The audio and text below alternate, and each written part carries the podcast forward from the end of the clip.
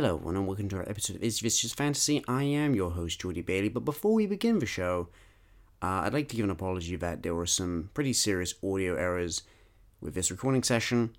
Um, I'm gonna be real, the first part is probably the worst I've ever sounded, but at a certain point, like two thirds of the way through, we did fix the audio error, and I sound the best I've ever sounded, so basically it averages out to being a normal episode. Please just remember that this is indeed a normal episode, and have a wonderful day. Hello and welcome to another episode of Is This Just Fantasy? I'm your host, Jordy Bailey. And I'm his motorcycling elephant friend, Duncan Nickel. I promise that will make sense in time if you continue to listen to this episode. Hello, Duncan. How are you doing today? Oh, I'm doing great today, Geordie. It's been a while. It has been a while. You know, it, it, we've done so many bonus episodes recently that um, it it really feels like a, a long time since we've done a two week gap. What have you been up to in the meantime? Oh, not a lot, not a lot. As you know, I have the continued like joys of doing DIY projects, but Oh yes, fun, fun. fun, fun times. But no, I've actually, um, in addition to reading the Amber Spyglass, I've actually read quite a few other works um, in this little gap. I've been on actually real kind of drive since reading The Subtle Knife. Mm. I've kind of got my mojo back. The whole first half of this year, I was like, yeah, read the book for the podcast, maybe a few comics. Mm. But now I'm like, no, I have that first again. It's like I can't read fast enough.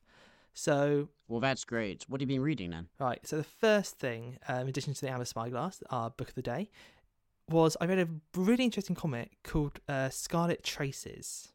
Ever heard of it? I have not. Well, so it's a comic book, um, and what it is, it's a, um, it's a sequel. It's written as a sequel to um, H.G. Wells' War of the Worlds, Mm. and what it kind of like um, says is, what if after the war, the British Empire went Mhm. and took advantage of all this Martian technology that had been left around, Mm. and like hyper industrialized itself ahead of all other nations. And so it's sort of like like the British Empire now rules the world with Martian technology. Unfortunately, not. So when I heard the premise, that's what my brain went through. I'm like, oh yeah, this is going to be this is going to continue the themes of colonialism that are in the original Mm. text. I was even thinking like, oh, it might do a bit of a man can be just as evil kind of idea, but Mm. not really. So what it actually focuses on is uh, class disparity in the UK and the impact of industrialization on that disparity. Okay, sure. And the main theme is that, you know, with the sudden uncontrolled rise in technological advancement, Mm. those people, like the huge swathes of like the people in like the north of England who relied on manual labour jobs, Mm. are just redundant now. And instead of it being kind of a utopia of, well, we've got all this bountiful resource, let's spread it around, these people are just being left to effectively just die in the slums and then, I'm, then they'll bulldoze over it later.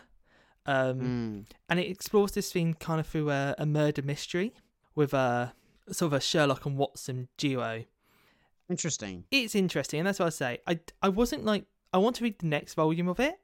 It was interesting. It had good ideas. I do feel like maybe the concept and the story it's telling is is out of sync to what I wanted, but it ended the end of this volume is the government deciding that to solve the issue of the massive like social unrest at home, the best Yeah. solution is to launch a patriotic war against the Martians on their planet. and that was enough of the hook that I kind of went, yep, reading the next one. Gotta see how that plays out. Interesting.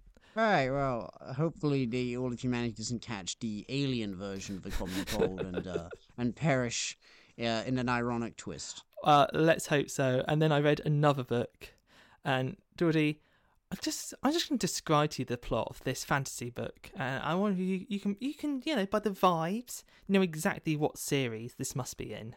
Okay? This is a Conan pastiche. Oh damn it!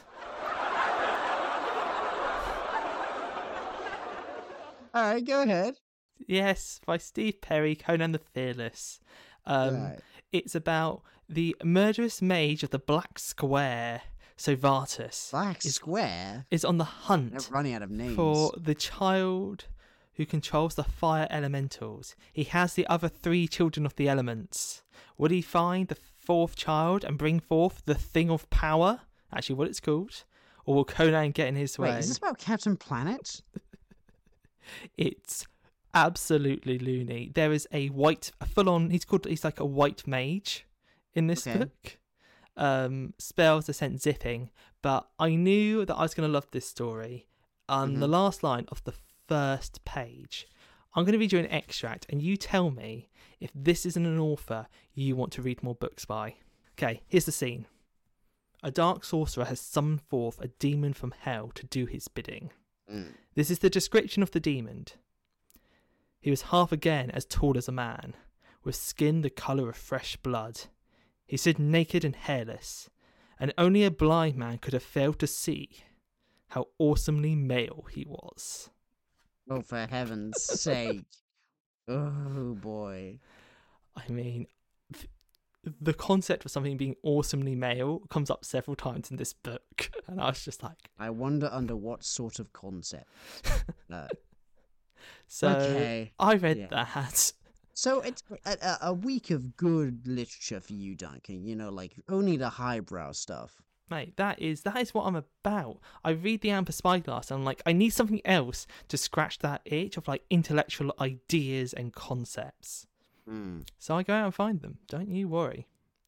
Um, but over to you, Geordie. What have you been up to the last two weeks? Uh, I I'm afraid I have not been doing as much reading. I actually feel the opposite as you of of you. I feel like I'm in a bit of a slump right now. I I can't even like find like very many podcasts that I'm really bad interest in right now. Uh, and I and I feel like I need them. I'm feeling a bit listless. Mind you, I feel so much busier than normal. I have uh, way way too many commitments. But I am um. We did have a really exciting weekend last week. Whilst we weren't recording, I took a trip to Rome to see a Bruce Springsteen concert. oh, that sounds amazing. Now, if I'm not mistaken, that was for your birthday. That was for my birthday, yes. It, it was an amazing time. Thank you, Duncan. Uh, so where did you go and see it then? What venue in Rome? Yes, I went to see it at the Circus Maximus. It was actually my second time seeing Bruce Springsteen at the Circus Maximus. Okay, firstly, for those that don't know, that's the chariot place. And secondly, That's the right. second time, we just like, yes, happening yes. again, guys, booking the tickets. I went with my dad in 2016 uh, for my 18th birthday, and now uh, I've gone again for uh, for my 25th birthday. 25 was a very Mm. interesting age for me and i don't know i want to know if you had like similar experiences 24 i wasn't like super thrilled at being 24 um probably based on the fact that we were in the middle of a, a pandemic but still Yes, that Um, will do it. 24 wasn't super thrilled i know because i was old geordie i was so old for that 18 to like 25 bracket Duncan, you know that like people older than 27 are gonna listen to this podcast, right? No, I, but hear me out. But then I got really upbeat when I turned 25 because then I was Ah. really young for 25 to 30. and th- I think hopefully that's what's going to keep happening in life. Like 29, I'm going to like, oh my God, I'm so old for like 25 to 30. And I'm going to turn 30 and I'm be like, hey, I'm like 10 years young 40. I don't think that's gonna happen, Duncan. I don't think that's gonna happen when you turn 30. I think like that will be a bit of a Rubicon. I, I don't even know what Rubicon is. Is it good? Bad? It's uh it uh it's the point of no return. it is also a Roman thing. You learn these things, Duncan, when you go to Rome. Or Roma, as we call it. How wonderful. I haven't been to Rome now since 20, mm, 2011 when I was school trip. The I'm fanciest sure school it's trip changed a lot. I mean, it has changed a bit. They found the Palace of Nero. Oh, where did they uh, misplace it? Uh, I, I mean, I think it fell over. I think they were searching for a subway. We should ask our pal Giacomo about that. He can tell you all about uh, all the Roman archaeological digs that keep slowing down public transportation. I mean, it shocks me that London doesn't have that issue more often with the tube. Or in We London, they just go, something like of years ago, though, didn't we? Like they were digging the tube, and to be honest, though, the thing about the tube is that a good portion of it was built in like the Edwardian era, right? And they probably just like didn't fucking can, you know, just bulldozed through like Viking burial sites and like. Like, can't stop the march of industry, boys. Keep going. "F- to be honest, they probably thought they were doing everyone a favour. It's like, and we're cleaning up the mess as we go. God, Ah, these Vikings God, just leave their just junk lying stuff around. here. It's all this. Uh, here lies the the body of King Ah. Ah, well, who cares? Go straight for it. well, whilst I was in Rome, I was and, and most heretically because I was literally right next to the Vatican whilst listening to The Amber Spyglass. The Amber Spyglass, Okay. the third book in his Dark Materials trilogy. What do you think of it, Geordie? Just in a very, in a sentence or two, what do you think of the Amber Spyglass, and what do you now think of his Dark Materials as a whole? Um, I think that this book sort of it most clearly demonstrates Philip Pullman as a writer in the most positive and most negative lights. That was a sentence. Yeah, that's no, that's very good. I'm not really going to add to that. I'm just going to say that I agree. I think this book most clearly demonstrates the themes and ideas of Mm. the His Dark Material trilogy. Um, sure. And in doing so, I think it takes us very far away from the Northern Lights and maybe the innocent starting point that a young person might have uh, start. You know, the road they started on. This is not the uh, ending I think they would have foresaw No, in terms not of in the both slightest. ideas, theme, story, and how it's written. I said in our episode on the subtle knife that I felt like the subtle knife and the Amber Spyglass were quite divorced from the Northern Lights. They feel like their own little duology, a sort of sequel series to the Northern Lights, as opposed to direct sequels. But actually, I kind of want to take that back upon a rereading of it because this book is a lot more Northern Lightsy than the subtle knife was. Um, now I'm going to interpret that as this one's a bit more. We're going on an adventure. We're meeting interesting characters, kind of episode, Yes. episode, episode. Exactly. That is what I'm saying. And it's also not for nothing. There's a lot of just weird guys, you know? You meet a lot of weird creatures. Yeah, there are. There's some fantastically weird creatures, some weird creatures that I'd completely forgotten about from when I first read this as a kid. That's a great point. Duncan, what did you not remember from when you read this as a kid?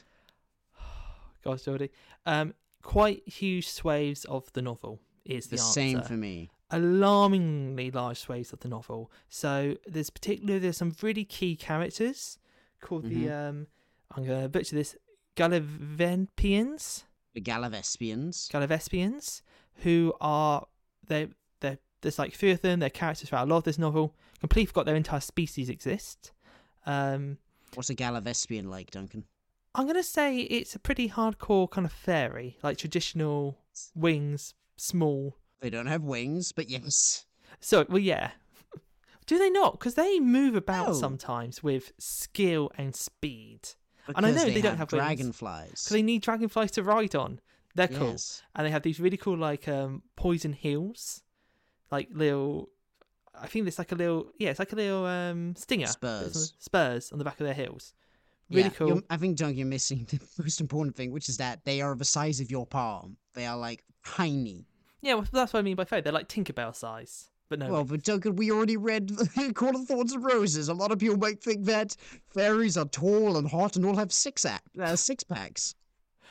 So you know, that just goes to show that like when I say fairy, I still think of like a Tinkerbell um, over any Mm, other fae. Similar to when I say elves, I will still always go to the Lord of the Rings elf over like the Father Christmas one. One has I, just um, superseded the other in my mind. With the Gallivespians, I definitely think of Thumbelina a lot. Did you ever watch Thumbelina? I actually have not watched Thumbelina. Do tell. I don't think you're missing much, but the fact they ride on um, dragonflies did remind me of the fact that a prince in that rides in a bumblebee. Is is it an animated show? Is it like a live action? It is a animated Don Bluth, um, you know, like same sort of era as like uh, The Secret of NIMH, that sort of thing. I I'd have seen of NIMH. That is an amazing movie. You Should read the book. I have day. not actually. I should watch it. But you should. Gallivespians, and also the other weird people we meet are the Mulefa. You forgot the Mulefa. No, I did not forget the Mulefa. Uh, they they stood out very distinctly to me, but they are weird guys and they appear in this book. They are very weird. But still on like the things I forgot, okay, I do want to just Hmm. round down this list. There's a whole sequence with the character of Mrs. Coulter and Yes. a bomb that Yep, it's an action that. scene. It's in the snow. People are dying. She's like racing. It's an intense, cool scene. I think it's near like a dam, like a hydro dam. They need the energy or something. Yep. And completely gone in my mind. It's actually Not quite. James Bondy. Yeah, incredibly so. like I could actually see it as like a level in like a James Bond video game. Like Mm. stop the bomb before it goes off, and there's a countdown timer. You have to I like forgot the entire. The entire climax of this book. Like I knew how it ended and I knew some of how we got to the ending, but everything about like the actual like big battle, except for like Lord Asriel and Mrs. Coulter's part in it, forgot every single bit of it. Same. I genuinely reading this book. There's a bit where our characters go to the land of the dead and come out, Mm. and I actually thought we went directly from that to reuniting with their demons. Me too. demons. Me too, exactly. How have we misremembered this in such the same way? I think it's really interesting because there's plenty of things that we forget about books that we read a long time ago. That's that's normal. But it's striking to me that like the same stuff has stood out to us. I can't believe we forgot the Gallivespians. Like they're so I really like the Gallivespians. They're one of my favorite parts of this book. Did you? Okay, there's another part of this book which I didn't forget, but it was weirdly really pronounced in my mind, and I don't know Mm. why. Maybe this is. I think this might just be me. There's a uh, chapter in this book called Vodka, Yeah. and in I it, know why I forgot that. Will meets a man who's a bit creepy and Yes. he drinks some vodka. In Yes. my head, I thought this bloke was like a major road stop. Like he he's a villain and Will has to fight his way away from it, or like he's the one that like raises the alarm or something. But that doesn't happen. He's a bit No. creepy, but then Will basically just walks away. Yeah. And that wasn't think- how I remembered it. I didn't remember this at all. And I think the reason why I didn't remember this at all is that it would just didn't compute to me um as a kid. I know upon reading it, you know, getting refreshed, that this is sort of how I like first heard the word vodka. But basically, and man, I can't believe we're delving into this at the start before we even summarize what happens in the book, but so this book is the most nakedly anti-religion of the um of the trilogy, right, Duncan? Oh, completely. If the first book, it's either background or there's a metaphor over the top, this book just comes out at points and states things. And I think there's an actual quote where it's like, Christianity was a mistake. Like, paraphrasing slightly, but that's essentially a line in this book. That is paraphrasing, but yes, it is um it's very firmly anti the institution of religion. And in this character, who is a priest, he is creepy. Like he does make Will drink, and he does give him a hug, and he does smell bad. And it reminded me, it reminded me reading this book that nobody discovered the child molester scandal that happened within the Catholic Church was known about for a long, long, long time, but people just didn't talk about it. And it just came a certain point when everyone in the world just sort of acknowledged that it was happening. But people just knew. And this book was published a long time before the Boston Spotlight did their story on Catholic priests around Boston, you know?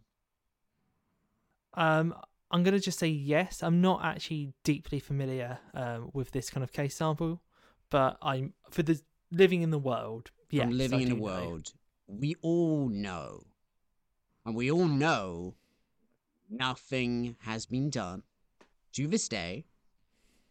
Neither of the popes who have overseen, you know, the Vatican since it happened have done a single thing to root out pedophilia in the Catholic Church. That's the end of my sentence. I mean, the point was made, right? The point of this Yeah. scene is supposed to remind you it's something you're kind of just supposed to know that this creepy priest who's trying to get Will drunk is a creep. And he's out there and he's given power by religion to do what he likes.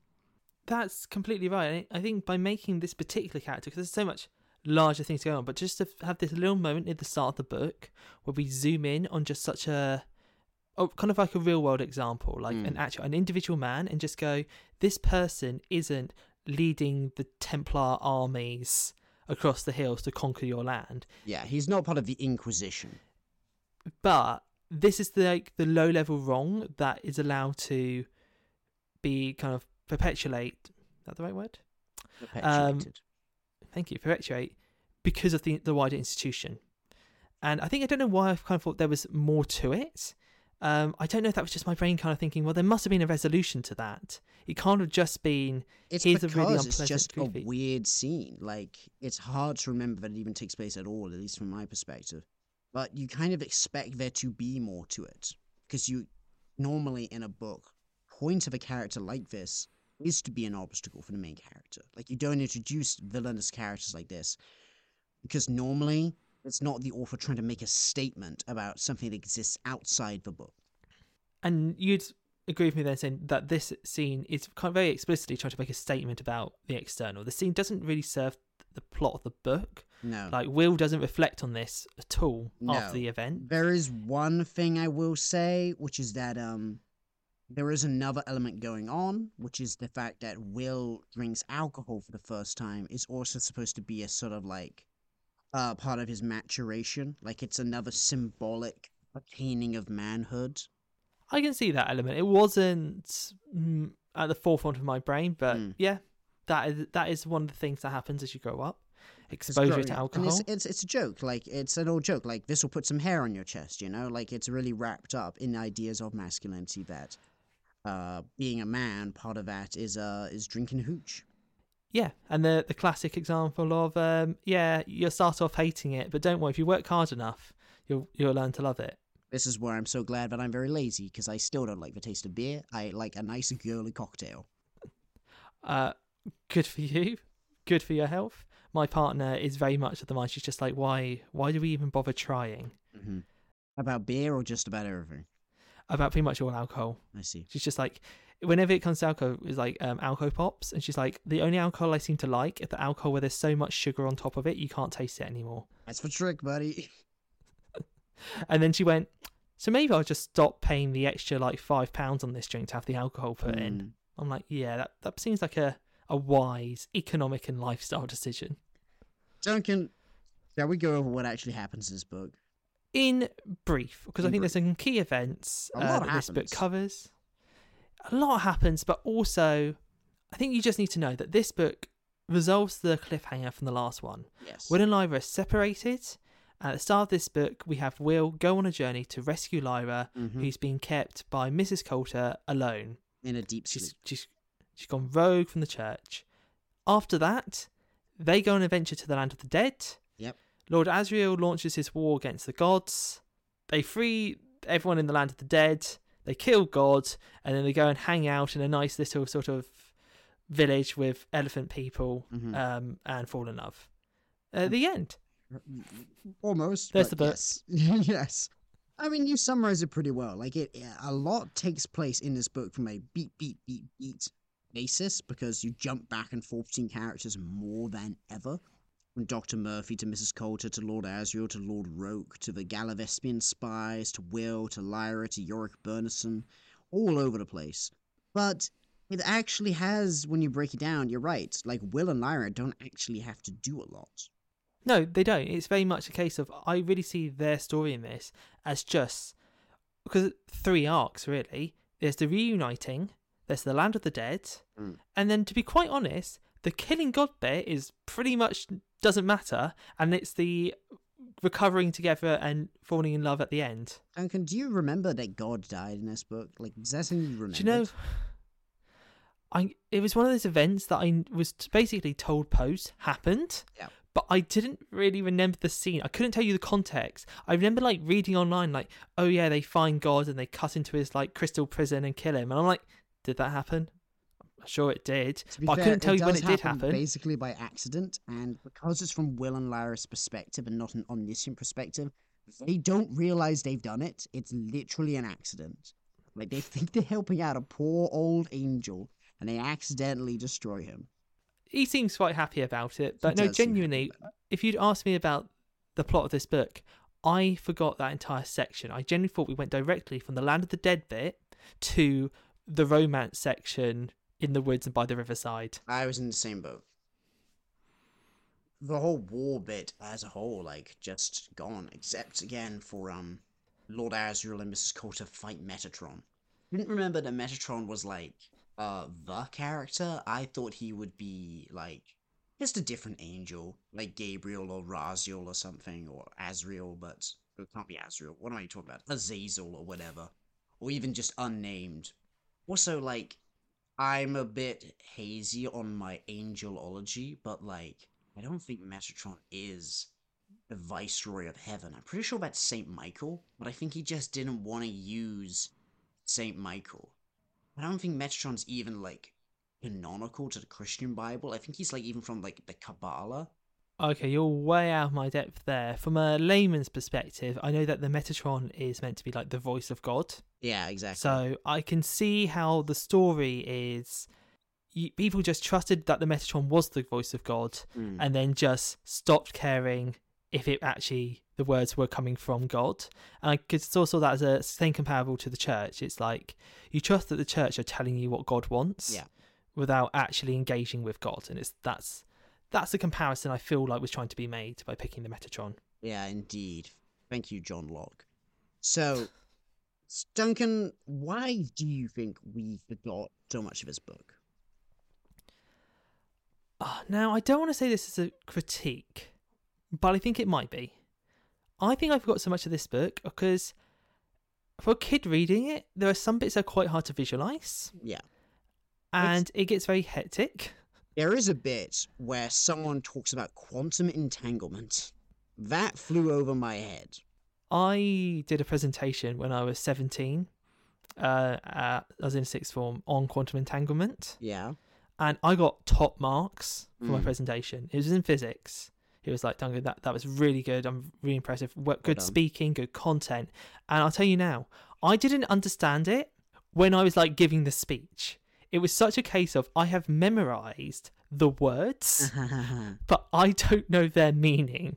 Yeah, I managed to pull it off and know because I genuinely don't think anyone else in the room knew the meaning either. They were just like, "Yep, those are the words of quantum entanglement." A star. Brilliant. That's funny.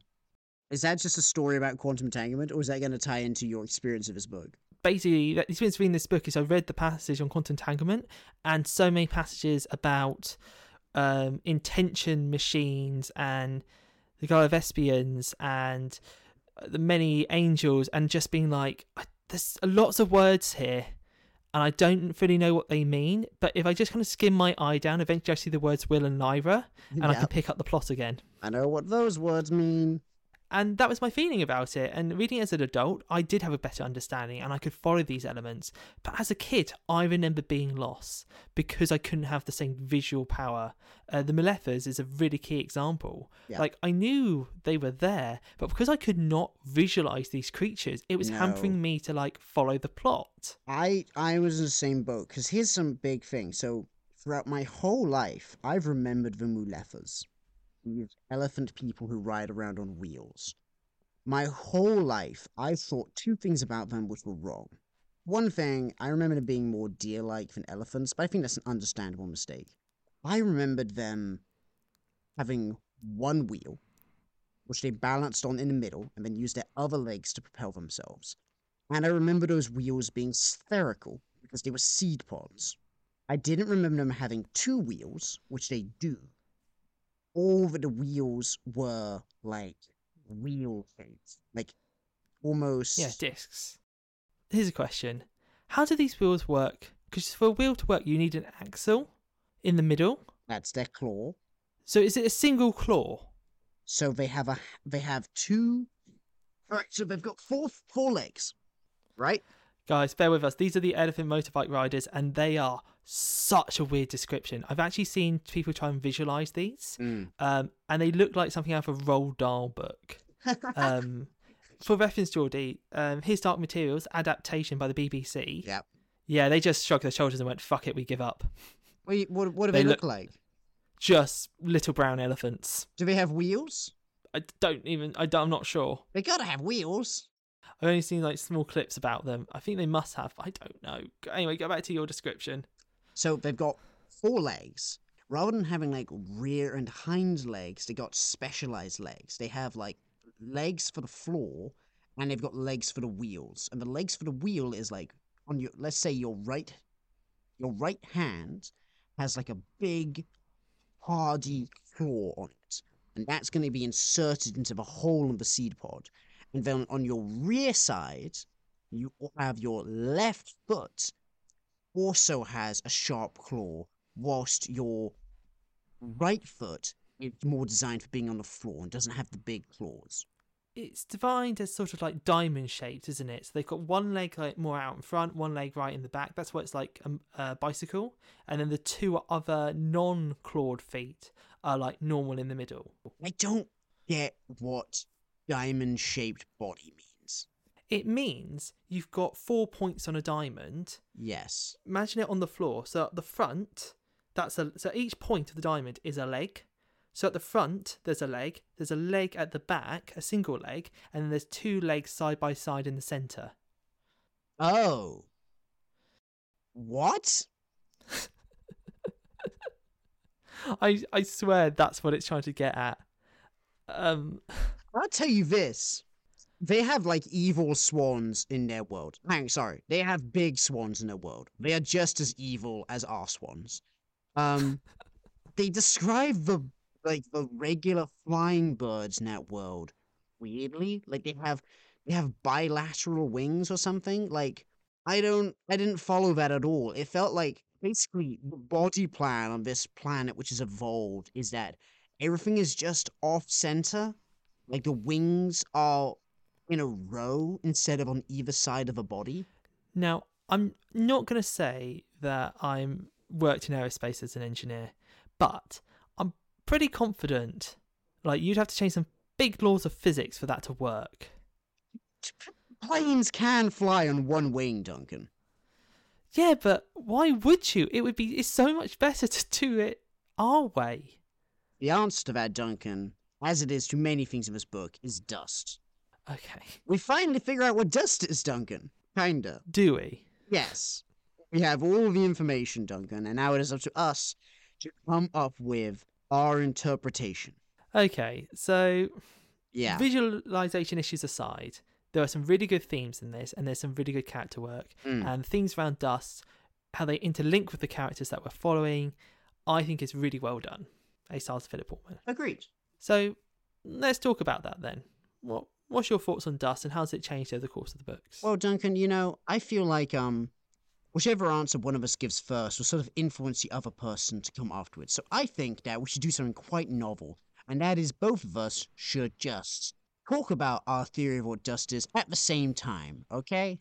Well, that would be incomprehensible to the listener, and I love the idea. All right. Three, two, one. So rather Dust than like, like a being a energy manifestation that's of kind of like generated from, like, greed or whatever, or human sin, and it kind of it's more like um, the universe. it's more about like human. It's more about what makes life worth living. the, That's the what it is. kind So of church said, which is like the good and evil, or it's related dust. to sin. It's just related to being human or being conscious and being a conscious being. Duncan, I don't think that works. I think you were right. I think I, I think I tried too hard to push the bounds of podcasting to places it had never been before. Why didn't Why didn't you go first?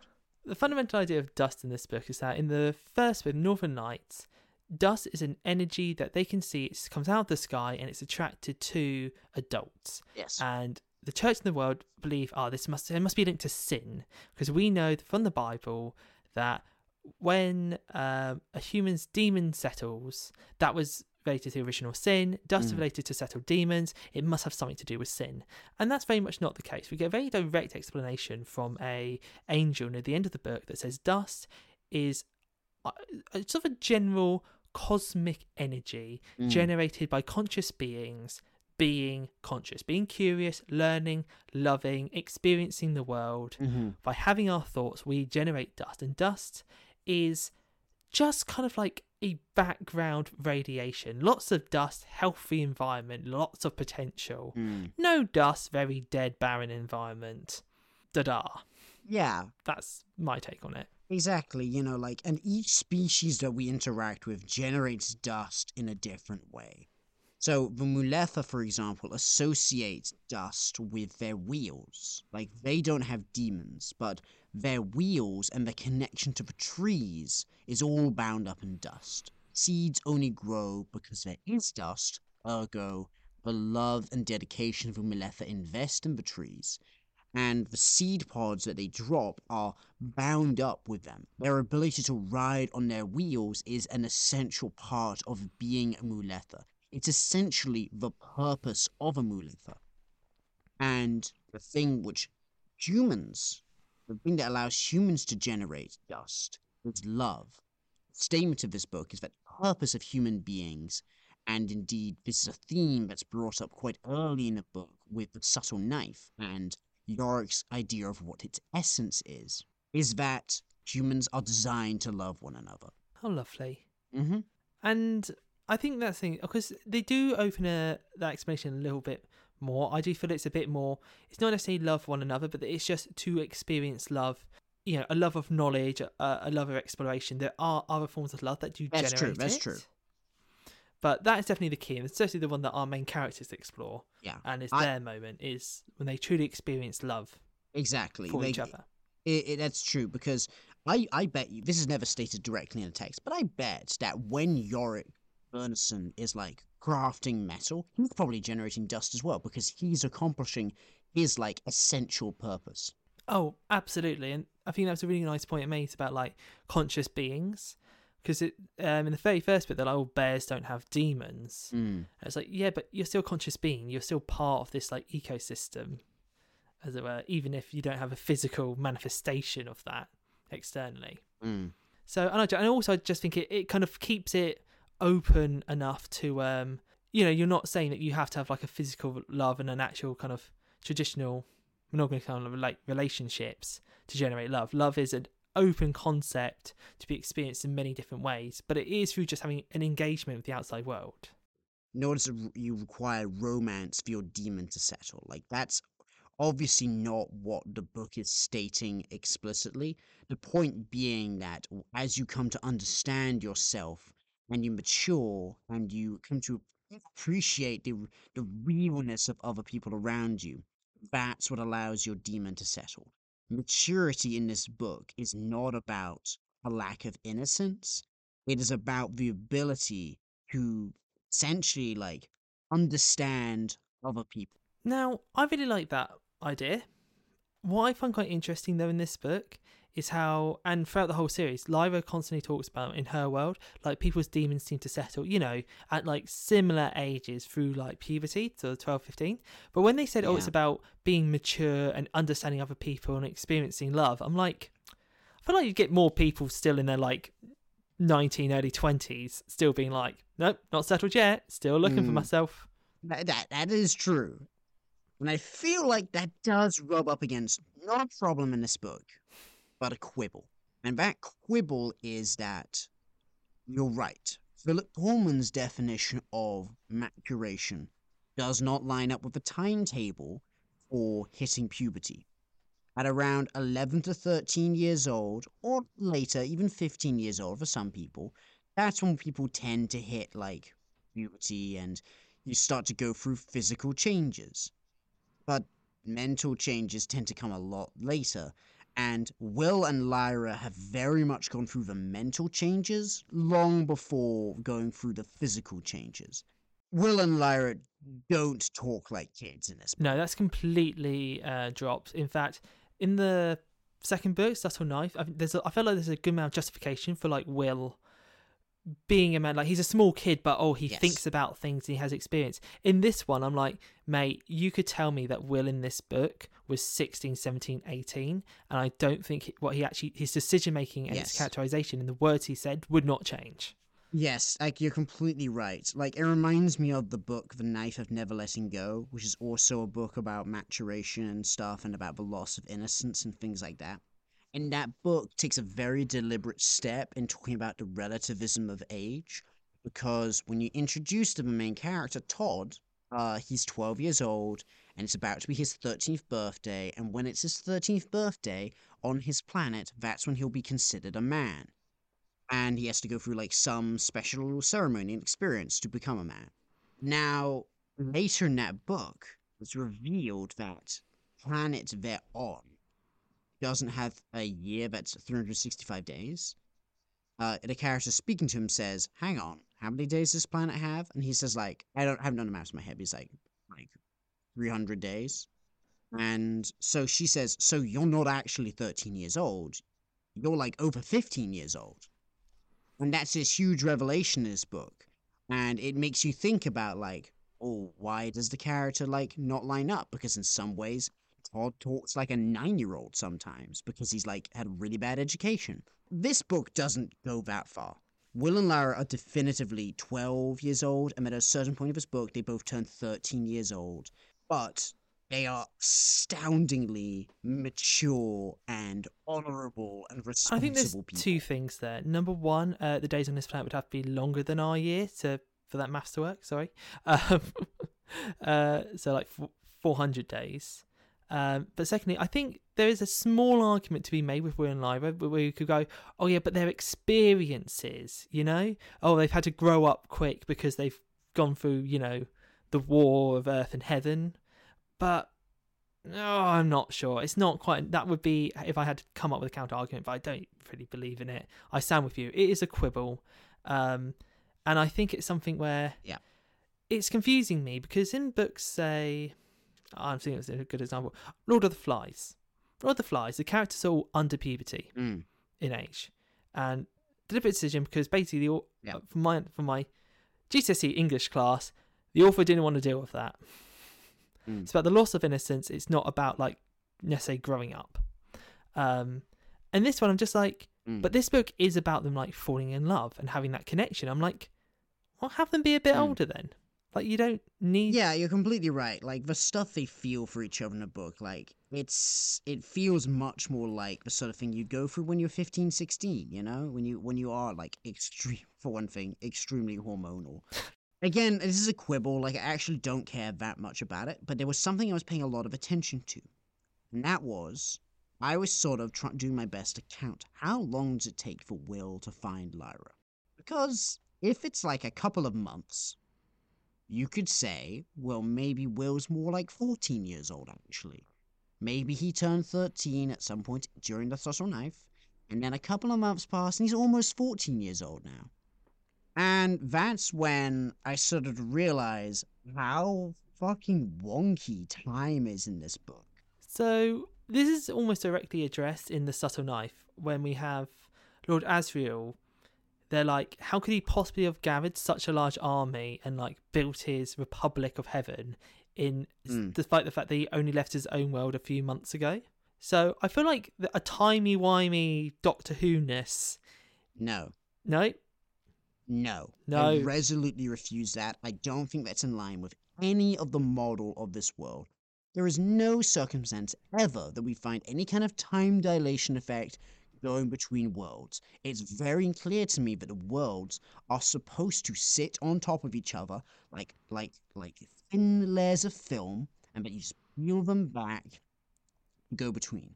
Lord Asriel creating a boundary like set people the worlds off their axis so they don't line up anymore, but they absolutely line up temporally. well, I'll say there is no evidence in the text to support my theory, that's all I'm going to say. Yeah.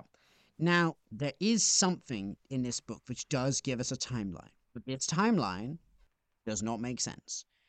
And that is that the uh, the two Gallivespians, um, Lady Salmakia and Chevalier Tialys, they say they have about a year left to live. Like uh, when they're introduced, they only live for about eight years. They're both about seven, so like they have less than a year left. And at the end of this book, they die of old age. So that means about a year passes in the course of this book. But here's the thing I know how long this book lasts. This book lasts as long as two backpack is two backpacks full of food last. Because Will goes to a camp and steals a bunch of food. Before he runs out of food, finds Lyra. They wait a day, they go into another world, they both take two backpacks full of food, Oh, that is and they good. complete their mission. So, the only thing I can think of, yeah, does Will restock his backpack while he's looking for Lyra? Yes, so the one point, the one point where we lose track of Will and we don't know how much time takes place is when he is with the bears. That's the only period of time we can't keep track of. The only figure we have is that he starts in Russia or Moscow or whatever. He has to make it to the Himalayas. And someone says that's 2,000 kilometers. So it's as much time as a boat takes to go 2,000 kilometers is how long. So maybe that's like, let's highball it. Two weeks. So we got two weeks and two backpacks worth of food. I mean, That's even if you highball it in further and say that the rivers to get there are really rough, I could see it going up. Or going like the opposite direction. Well, yeah, like even at worst case, I'd think you would go to maybe two months. That yeah, you're right. But does Will still have his original backpack worth of food when he meets the bears?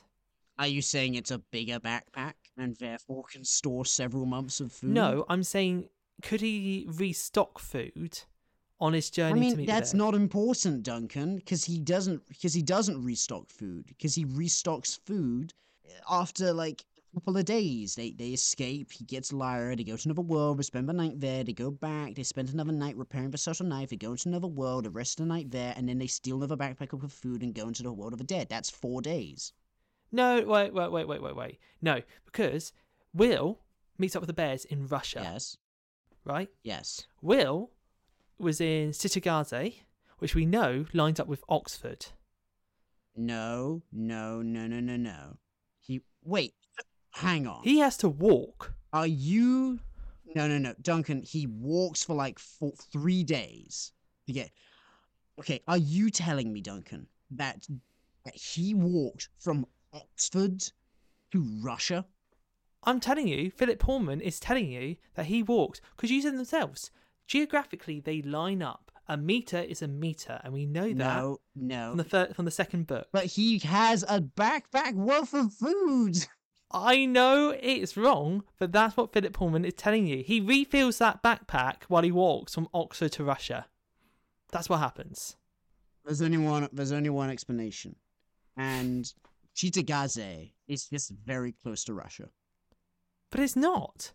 Or Russia is not where it is in his world. Like maybe it's like he starts in Greece and he goes to like Estonia. No, Not Estonia, that's wrong. Uh, what am I? Albania. Maybe it's like that. I still feel like that's wrong because we know that Cittàgazze is not in Greece. Because when you cut through the portal into Cittàgazze, you It's end up in Oxford. No, Duncan. I told you their worlds are off their axis. Oh, since okay, fine, they're not aligned properly. Okay, so he goes. He starts in Italy, and he walks to some place which in that world is Russian. Doesn't go to Moscow. He's in Muscovy. Wait, no, but that's Lyra's world. Wait, hang on. He jumps world about three times before he meets up with the bears because he's running from the Okay. Metatron. Now here's the thing: we don't know. No, wait, no, because we don't know how Lyra's world stacks up with Cittàgazze. No, we don't because Lyra walks out of the Northern Lights Okay, and appears so in he walks three days. He goes through the portal, and he ends up in Russia because that's how her world laps over with his. I mean, with Cittàgazze's world. Now, isn't it convenient that um because you said the timeline always matches up? So it must be really good that all these worlds are like orbiting their suns at the exact same rate and speed. Otherwise, you'd only That be able to true, cut it's so through at like certain Because- times a year. Because the height matters, doesn't Yeah. it? Yeah, like if you're in a building, you open up and you go to the next world, and there's no building there. Uh, you you're you're hundred feet above the ground. And it's not in just buildings, mountains. There are some places where he cuts through and he's he's miles above the ground because there aren't mountains in that other world. or at least because the worlds don't line up as they should. Yeah, but like if that's happening to that degree, why isn't it happening where like the whole planet is just slightly off? And you cut open and you're just in a void of space and you just see their Earth. There's another book series which is about alternate worlds, uh, and it's The Long Earth by Terry Pratchett and Stephen Baxter, which are really good books, which we can't do for this podcast because they are definitively sci-fi books, and there's nothing science uh, fantasy about them at all. But something that's really interesting in that is that in those books, every single world is basically exactly the same. It's like this world is like you know, it's string theory. Each decision goes out a billion times, and eventually you go down far enough down the chain of the world that things are unrecognizable. So in every single other world, humans don't exist. They're empty worlds. They have animals, and sometimes those animals are a little different because evolution went a different way. There's one world they jump into, and it's a vacuum. And like the ship they're in has to jump back immediately, uh, or suffer being destroyed. And what turns out what happened there is that they speculate that at some point in this billionth iteration of Earth, asteroid hit the planet and either destroyed the Earth so much that there's just a big hole where the Earth used to be, or it like changed its orbit, but the portal they're going through still goes to the same equivalent space in space in the new dimension, and therefore you just appear in a vacuum instead of on Earth. Now, I like the idea that there's like a universal reference point for like the universe as well. You define Mm. like space in like it's saying like Cartesian coordinates. Like there is an edge you can measure from, and thus you're always in the same position. Because position is very relative in an expanding universe. In fact, it can only really be, if I was unaware, relative. That's true. That's true. Because when you think about it, each of those world, if each of them is like just a little bit different, and it comes down to just charts and variables, then there should be an infinite number of worlds where the Earth is just in a different place. Yeah, and like I know we talk about Because the sun is just moving in a different, slightly different direction or a slightly different angle. Absolutely. It wouldn't have to be unreasonable for it, and it wouldn't take a lot in terms of planetary movement, let's say, for you to at be kilometers, millions of miles from anywhere inhabitable. Mm-hmm. You end up in deep space very quickly. In fact, to actually end up right. on the surface of Earth and not even under the mantle is amazingly good fortune. And thus it works to the plot, and we don't question it because that's what makes the plot work. Duncan, you used the word convenience. I mean, I feel like this book is really stretching the credulity of what conveniences it allows. All right then. Is is this in, beyond um beyond the convenience of? Of like characters meeting each other in specific specific times and places. Oh yeah, no. Will and the Bears we've already mentioned. I'm just like good good for you, Will. Yeah, very lucky, very lucky. That's not too big of a deal for me, but like, Destiny and Magic can only take you so far. So many scenes are lessened by how many glaring various coincidences are. Like, how did Pan end up in Lord Asriel's world of all worlds? Like, why were they just jumping between worlds, and how did they finally just end up in Lord Asriel's world? How did Will pick Doctor Malone's world to save to in order to save the ghost? Like he picked a world completely at random, and it was one that a friend happened to be in. How did No Name know where to cut open into another world? How did she know that? Well, What is the point of Mrs. Coulter's action scene if Lyra was never actually in any danger whatsoever because Will's father was just going to say how to solve the problem? Why on earth did Mrs. Coulter think she could return to the church? She's not stupid. there's a lot in this book. I guess some of those weren't coincidences. there's a lot of this book. Will Farrell's a key one. Where I've like, how do you know this? What what's powers do you have? Um, do you want me to try and defend this and throw something out there? I'm a wizard. Yes, go ahead. Maybe this is Philip Pullman's very subtle way of suggesting that beyond the authority there is an original creator and they do have a divine plan. So, Duncan, in the previous book, I said that the witches said that Lyra is supposed to put an end to destiny. But I actually think I misheard her. I think I I was listening to the audiobook at the time, and it's possible that she said she was going to put an end to death, That would make more sense. which means that destiny isn't actually canon to the book like I thought it was. So this might all just be coincidence. I think it's what you want it to believe. You know, what is destiny but some very good, co- you know, coincidences in your favour. That's not very helpful, Duncan. It's open for interpretation, mate. It's the beauty of the book. Talking about being inter- open Uh-huh. for interpretation, death, Yes. the land of the dead. Mm. In when our main characters go to land of the dead to meet their lost friends, we get a lost friends, dead friends.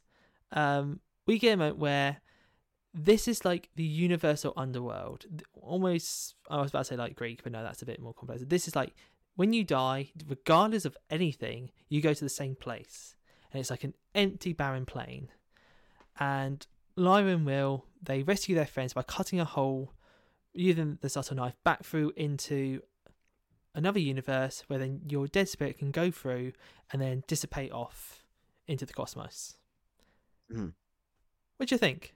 Like, I, I actually find this quite challenging because I know they're not in a nice place, but also it's like the ultimate relief, the end to death, is like you just lose, at least when you're in that world, you have your original consciousness. But then Mm. the ultimate reward is nothing, oblivion. Yeah, it is complicated. And I think the point of the book is that Philip Pullman doesn't believe in an afterlife. He's an atheist. And the point he's making is that we should all ultimately make peace with there not being an afterlife. We should value the lives we live and create the Republic of Heaven in our worlds. And that we shouldn't strive for reward after death. I think that's what he's he's getting at.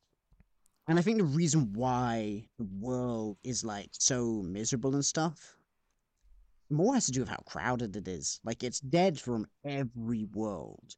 And there are an infinite number of worlds, which means there's an infinite number of dead.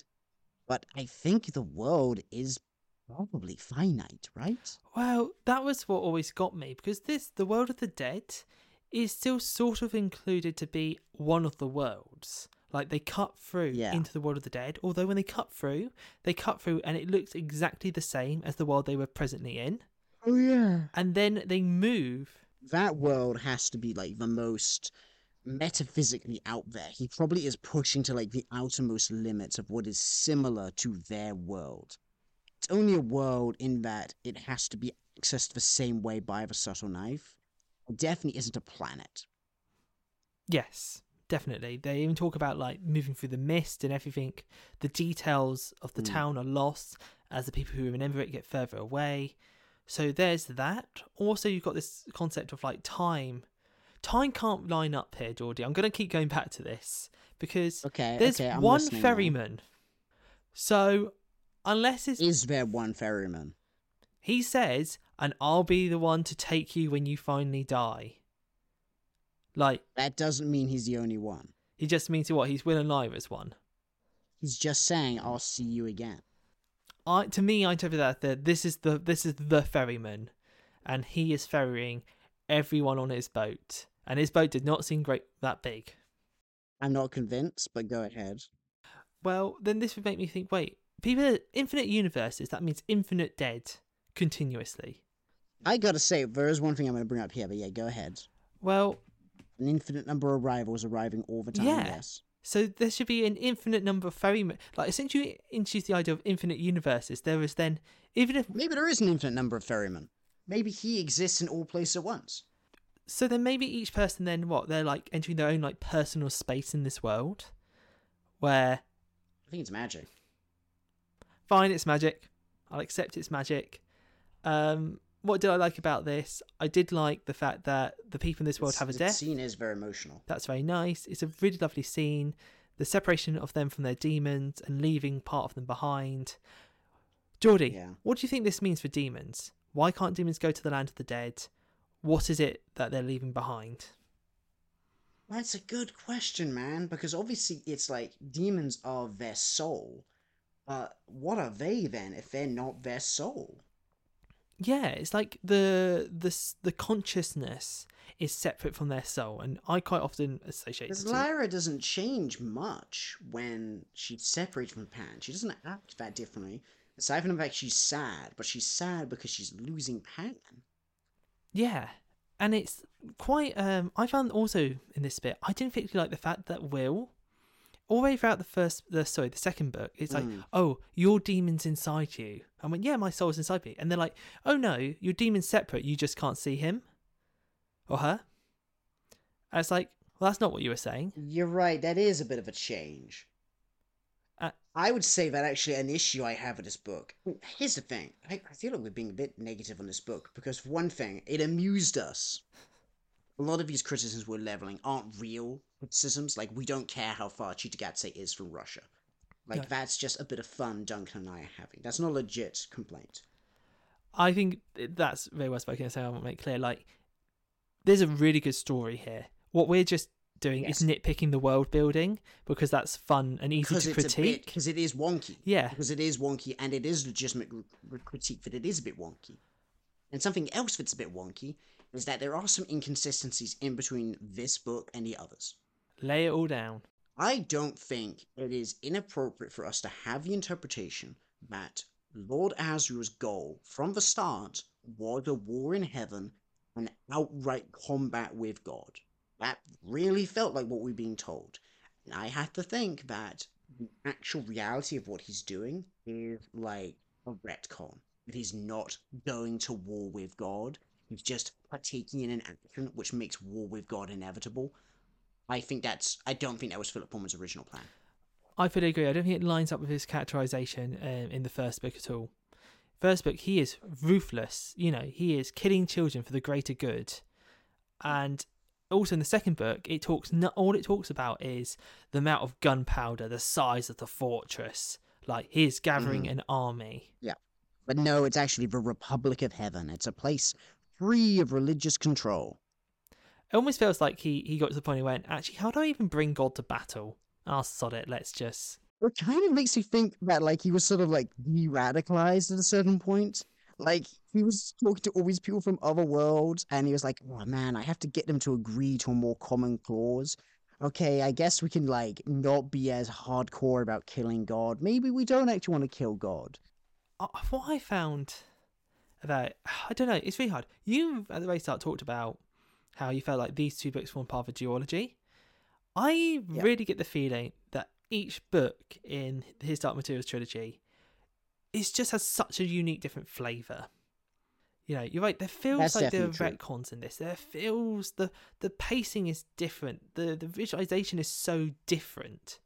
It's and this is like one of probably my only like genuinely like great critiques is I don't feel like his Dark Materials as a trilogy functions um, as a consistent reading experience. The themes are consistent. No. The characterization is great, but like the reading experience, especially reading them back to back as I've done now. I don't think I did that as a kid. I think I read them over a year. Um, Mm. It feels so disjointed. I couldn't recommend necessarily the Amber Spyglass to all the same people I would recommend the Northern Lights to, and the same for the Absolutely Subtle not. Knife. Like, they're different reading levels. As we learned, we struggled with this one both as kids. Yeah, I don't want to be sad about it. It is great. What's really great? let's sit on some positives. The themes, the ideas. Let's get into that. Philip Pullman does some. and some of the big emotional beats. Like this book can tug at your heartstrings. Lee Scoresby dies twice. I know. God, he got me again. He got me again. Loved it. Wonderful. Yeah. Lee Scoresby, who, to be fair, in the first book is like a fun character, but he's just one of the fun characters. To have Yeah. that emotional ending in the first one and to have it again here, I his genuine sadness of like, I just want to be with my demon. Like I, I Mm. don't care that I'll lose my consciousness. Just the idea now that somehow my atoms will mix with her atoms in the cosmos Mm-hmm. is lovely. And then when he like lets go and he becomes one with the universe, and like he says, and he drifted up into the sky, where the atoms had made up Hester were waiting for him. I was like, no, not again. You can't do this to me again. Um. Okay. Only other thing though is they cut through the world of the dead in like only into one world. So it's like, but Mm. are your atoms waiting together? Because actually, it's just this universe is going to be filled with the dead atoms, or the other. Now, now there are portals. We know that. they're being Tons closed. Of portals, We know angels will that. close later. And so Hester figured out where he was going to be, and her atoms decided to whiz their way over there to wait for him. So demons keep their consciousness, uh, if not their form, after their people die. Uh, dust. Dust, dust magic. Maybe she became dust. I mean, she didn't become dust because dust isn't atoms; it's a different type of subatomic particle. But she, be- she be- It's a lovely emotional scene. Um, the other great one is the reuniting with Roger, yeah, who is so chill about everything. he really is. It's like, hey, it's all right. It's all right that you got me killed. It's okay. It wasn't your fault. I would not be this. I would be see, but then again, who knows? Maybe after a bit of time in the land of the dead, you just go, doesn't matter. We'll come here eventually. he blames himself, which is what I do. If I had time to stew on stuff, I would just end up blaming myself for everything, you know? Yeah, say that says a lot. What I like about the reunion with Roger Yep. is that he really succeeds in demonstrating how Lyra has grown up. Like, there is just a difference in between them now, and it's so obvious. Uh, d- You talk a know? bit, sort of. I feel like there was always a bit of a difference in the sense that she was like he was the one being rescued, and she was out on an Mm. adventure. But I think Lyra recognizes the difference, and particularly I between think like, Lyra's the only person who doesn't. Hmm? you think she's the only one that doesn't. I think Lyra's the only person who doesn't realize it. Okay, go on.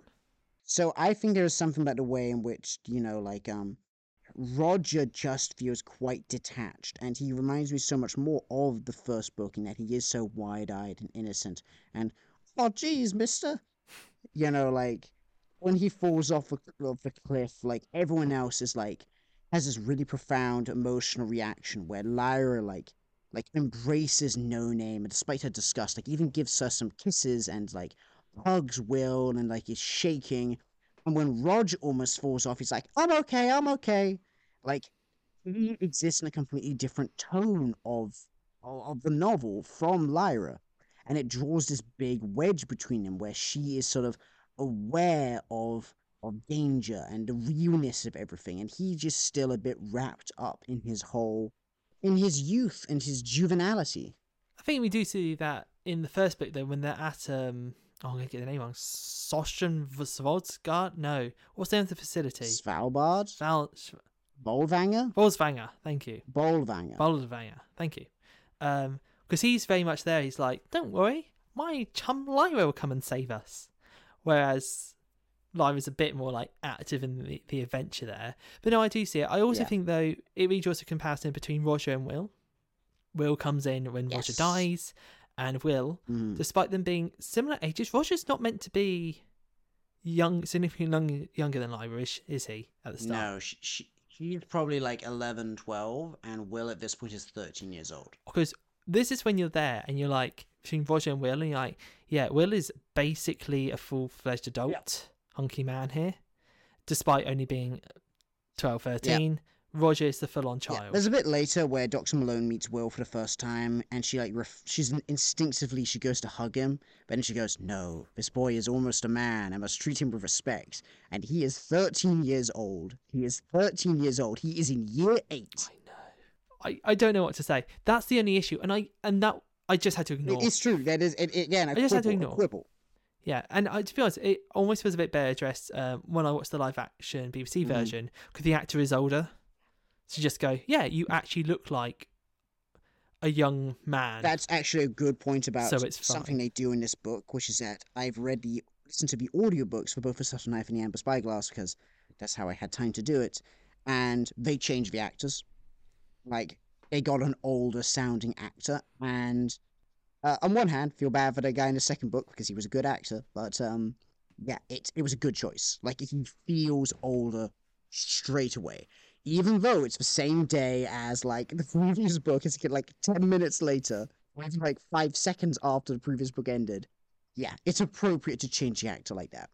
yeah, I think that that's cool. I actually read this one. I didn't do audiobook. Um, I think that helped me a lot Mm. being able to reread passages. So no, I think that's a really great scene. The other emotional climax, obviously, is the Will and Lyra romance. Um, again, Institute where I just had to forget that I was rooting for a 12 and 13 year old to make out. That's not, again, just was out of my head. But I know reading this as a kid, and I actually, this was one of the first romances I read in literature. Oh yeah, for sure. well, I was very involved. I, I wanted to see them be together. I wanted to see their happiness, and I felt very much there in the fact that they were young and exploring and uh, come come to these realizations um, together. See, this is where I was just a little too young.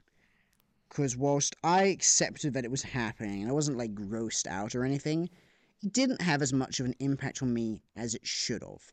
I wasn't there. I didn't. I wasn't even year six yet. Like I didn't have enough context or hadn't grown up enough to be interested. I only got this feeling, this exact feeling you're describing, in the last Percy Jackson book. That was when I finally got it. And I should have had that experience with this book. I think so. I read this in year 9 Mhm. so thirteen. Yeah. Uh, 13, 14. So same age as when book, and yeah, I had. It was I don't know. I think it was just the moments of the fact that the book was taking time for them to go off on their Mhm. own, and it wasn't how to put it. In a lot of literature, it was very. I felt things were incredibly set up early. Like I knew that the prince and the princess, and you, I knew it because that was the story being Mhm. told, and that's what happened. They didn't actually have to have a relationship. You know, Lord of the Rings, Aragorn gets with Arwen. Good for him. Don't care. Yeah, Don't it doesn't know. matter. Arwen isn't a real character. Yeah, but these were two very real real Mm-hmm. characters, um, and I think I really enjoyed the. What is it? I think it's, I like this scene because I like the fact that they don't necessarily go into it having a lot of like we're not in their internal monologs Mhm. thinking like, oh Will, how do I express to him? Oh Lyra, what shall I That's do? true. How do I tell her how I feel? They just go off into the woods, have a nice quiet moment Mhm. together, and then we just actually get described their actions. We get described Lyra like offers Will a piece of fruit. Yeah, they not. There's no internal monologue about it. You know how they feel. Like you have like the physical sensation of the relief, the oh good, yes, I'm so glad, I'm so happy. You have all that, but there's no. It's not like reading A Court of Thorns and Roses, where characters are constantly thinking to themselves and second guessing themselves and shit like that. It is actually captures the feeling of being in that moment before your first kiss. so well done so well done it was so nice to have that sensation reading this book uh, that way i had an inkling what it might be like and didn't you know not actually wait, wait several more years in real life so Geordie, you said it wasn't quite there as a child did you reading it then you read it again a bit later did you was it like were you 14 when you reread this series I don't think I ever reread The Amber Spyglass actually. wow fair enough to be honest i've actually reread the subtle knife one more time than all the others Mm. i just read it in the middle i just went yep i like that one most Mm. Um, so yeah, and reading it as then as an adult, were you also everything that's just described? Like, is this a good scene? Oh yeah, it's a great scene. It's wonderful.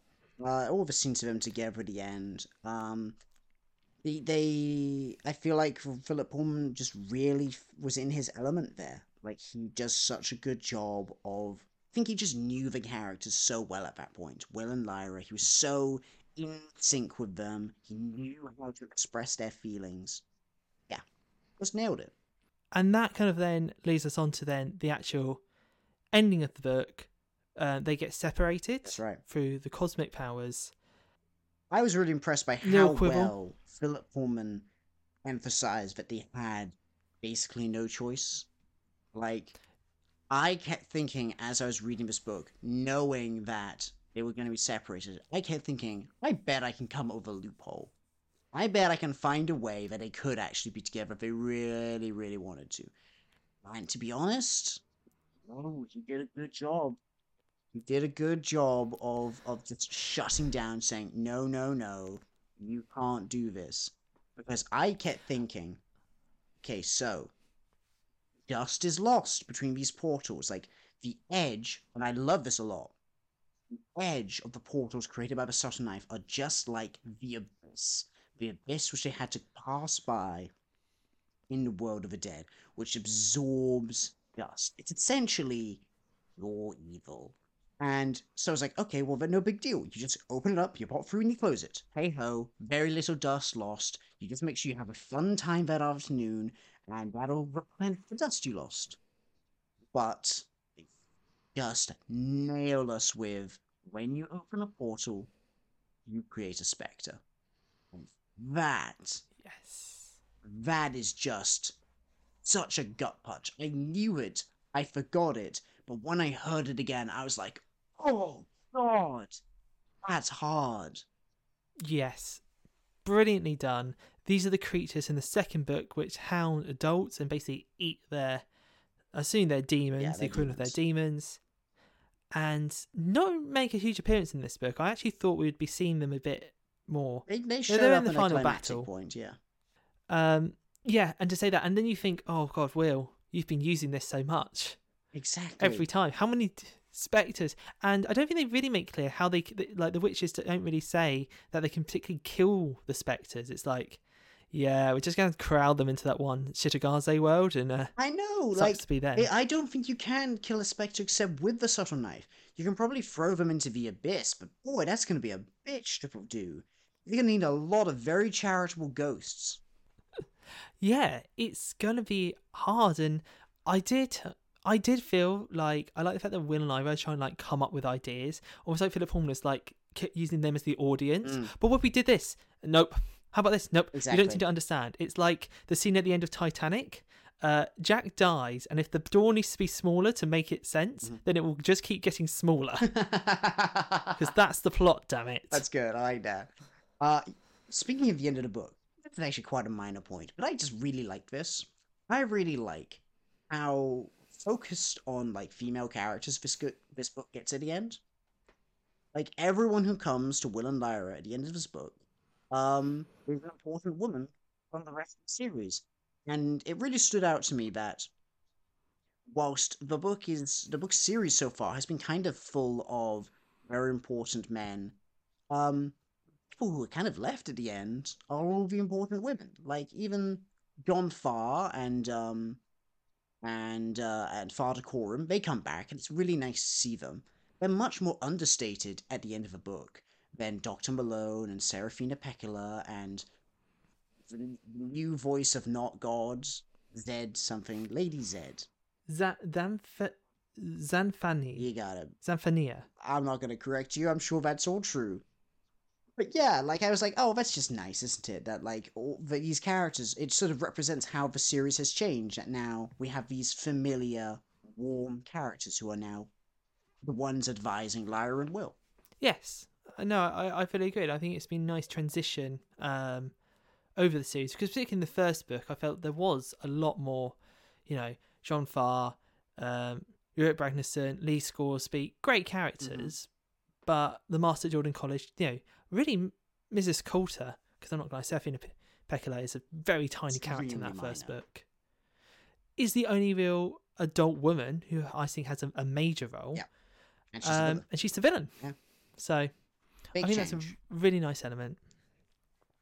Um, I like the fact that one sec, actually no, pause. I need to think my next bit through. Whilst Duncan's thinking, I'm going to say that I just love the Dr. Malone chapters. Like, I knew, even though I barely remembered, like, the actual details of what happened, they stood out to my mind, and I just knew, I just knew that I didn't preach them enough as a kid, but I was to love them this time round. And I was right. I just loved how unexpectedly cozy and nice they were. Like, spending time with those sweet, sweet Mulefa. Uh, it's wonderful. Like they're so they're so kind. They're so kind to Doctor Malone. That's it. Thank you. You've reminded me of my point, and it's good we bring this up now because you know we want to talk about it before the end of book club. So, um, Geordie, the amber spyglass. Yes. The amber spyglass. Yes. Titular amber spyglass. It's a thing, It is. but it's a very small thing. It's not that important. Interesting, you got the whole book named after it. Yeah. To be honest, You really needed um. You really just really wanted to stick to the theme. I'm guessing at this point the American publishers had called the first book the Golden Compass, and he was like, actually, that's a pretty good title. And then he was like, it needs to be based off a thing. Upsettingly large increase in audio quality in three, two, one. So, Duncan, what else would you call it then if not the amber spyglass? Because it has to be about a noun. Does it though? I guess it is the Northern Lights. It's the UK title. Yes. So I'm trying to think. Okay, so let's say we're not doing an object. Um, it can't be about a a, an event. That wouldn't work. It- No, it has to be a thing. Like, even the Northern Lights is a thing, even if it isn't something tangible you can hold in your hand, like the Golden Compass, or the Subtle Knife, or the Amber Spyglass. Do you know the only other thing I think I would call it then would just be like maybe I don't know calling it the dust or just dust or something like that would be the No. only other approach. No, No, I mean, that's ridiculous. You can't call it the dust or dust, because one, it has to start with the. That's very obvious.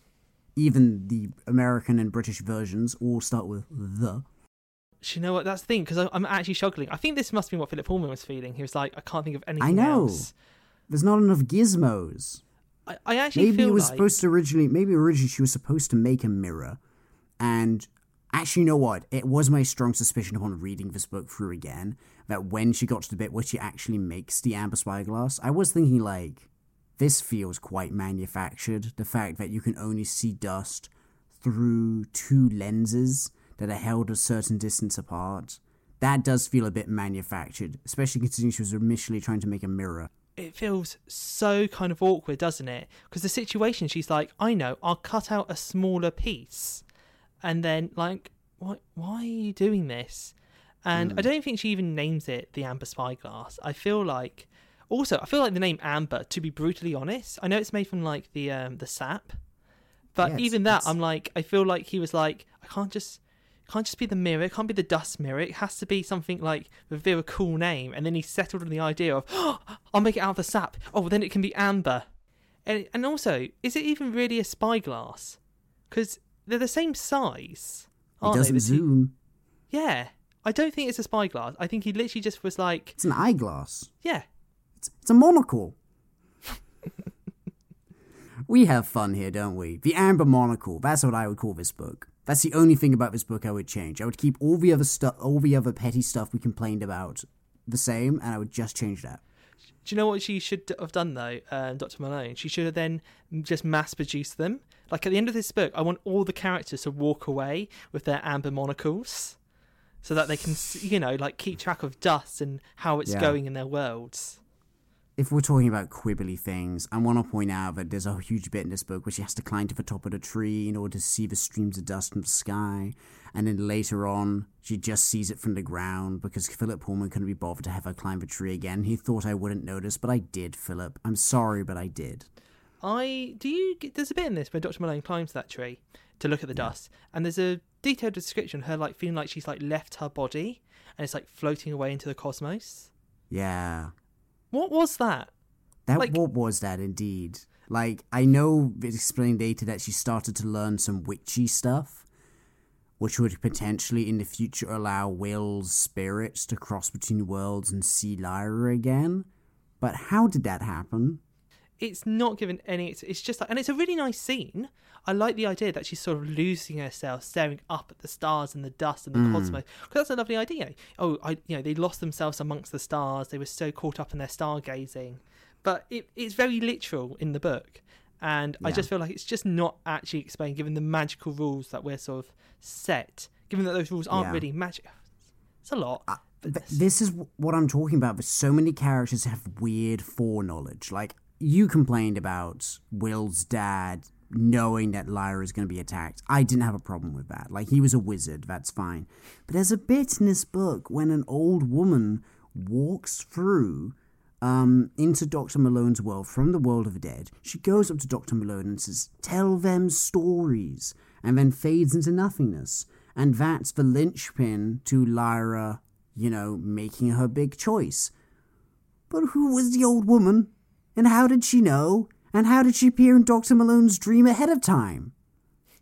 That didn't need to happen. Like, Dr. Malone could have just told that story for other reasons.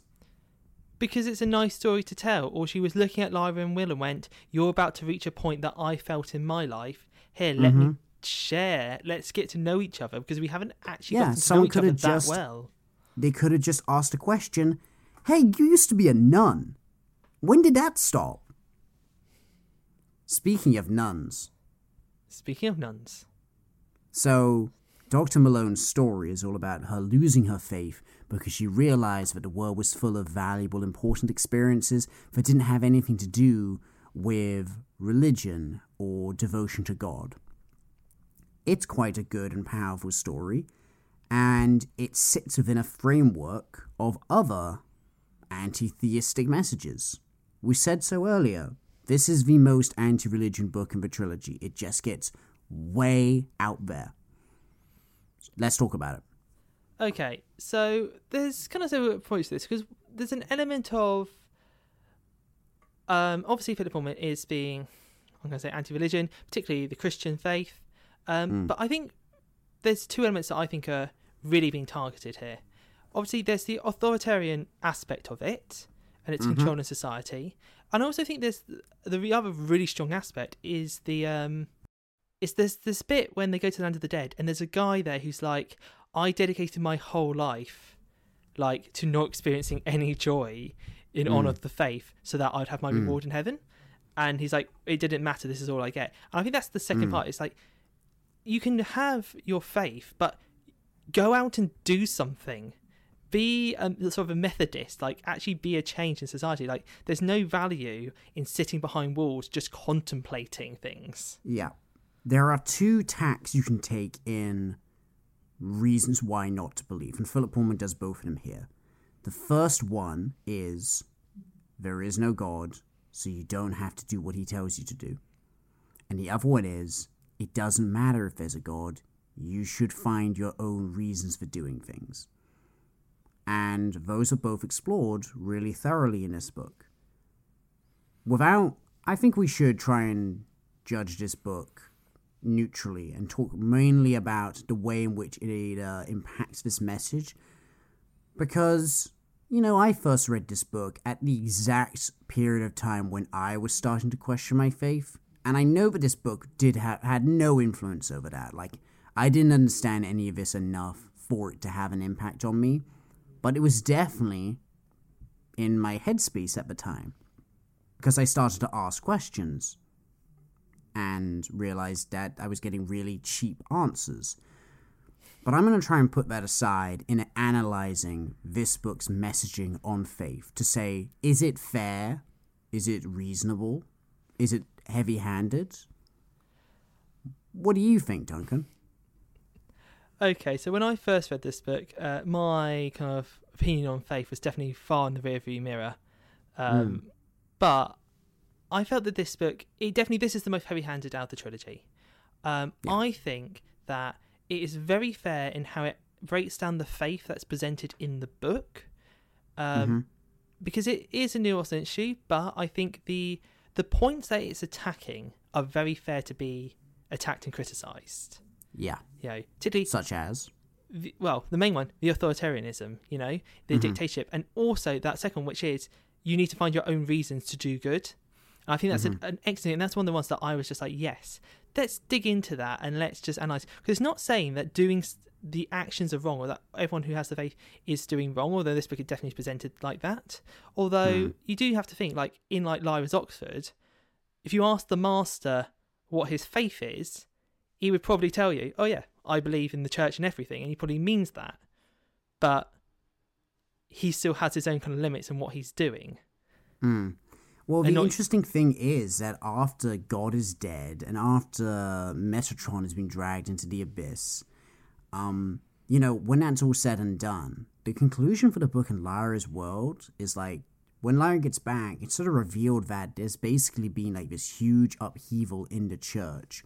And um, the, all these authoritarian laws got put into place, but suddenly they've all been overturned. And more, and this is a quote, more liberal forces have moved in to, uh, you know, to take over the reins. And you know, that kind of makes me think of like the current situation we find ourselves in now with the Catholic Church, where we have the cool Pope, you know? You know, like we have more liberal forces who says that people can use contraception under certain circumstances, stuff like that.